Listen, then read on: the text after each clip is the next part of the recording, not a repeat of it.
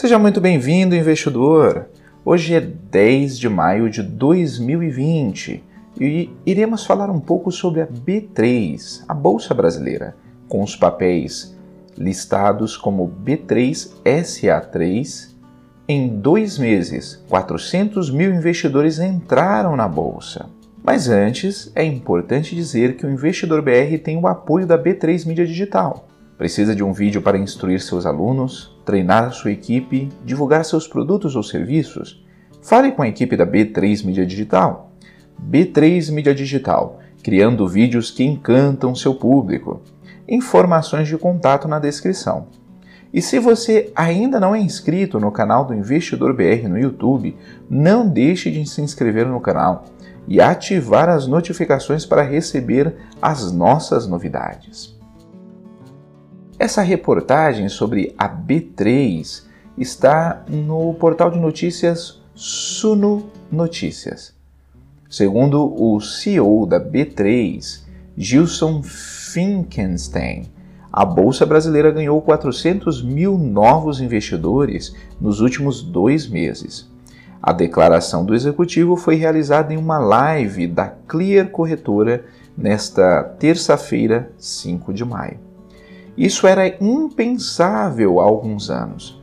Aumentar o fluxo de investidores para a bolsa em um momento de crise, afirmou Finkenstein. Segundo a divulgação dos dados operacionais da B3, revelada em abril, referente ao mês de março, a Bolsa Brasileira possui hoje 2,2 milhões de investidores. Atualmente, segundo Finkenstein, a Bolsa possui 2 milhões e 300 mil investidores. Segundo o CEO, do total de 400 mil novas contas registradas em março e abril, metade tem menos de mil reais. São pessoas que estão começando a sua jornada de investimentos e de educação financeira, conhecendo melhor o que é renda variável, disse o executivo. Finkenstein salientou que, historicamente, quanto tem, quando tem essa volatilidade, o investidor se desespera e vende. O Ibovespa encerrou março com uma queda de 29,9%, o pior desempenho desde agosto de 1998. De acordo com o executivo, isso demonstra que um amadurecimento dos participantes um maior amadurecimento dos participantes no mercado. É uma nova realidade, disse. Por mais que a pandemia do novo coronavírus traga incertezas ao mercado de capitais, Finkenstein ressaltou que os investidores se mantiveram firmes sem debandar da bolsa. Acho que o Brasil sempre foi o paraíso da renda fixa e essa foi nossa história até 2015 e 2016. Agora, com inflação sob controle e juros baixos, passamos a ser um país mais normal, onde a renda variável definitivamente entrou na agenda do investidor, disse o CEO. Frankenstein ainda revelou que a B3 estuda realizar algumas mudanças na operação da bolsa no Brasil.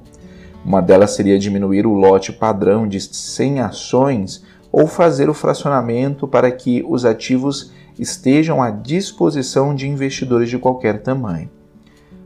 O presidente da B3 revelou que o grupo estuda para o médio ou longo prazos implementar um horário estendido de negociações ou, eventualmente, a sessão se tornar contínua, como ocorre em algumas bolsas norte-americanas.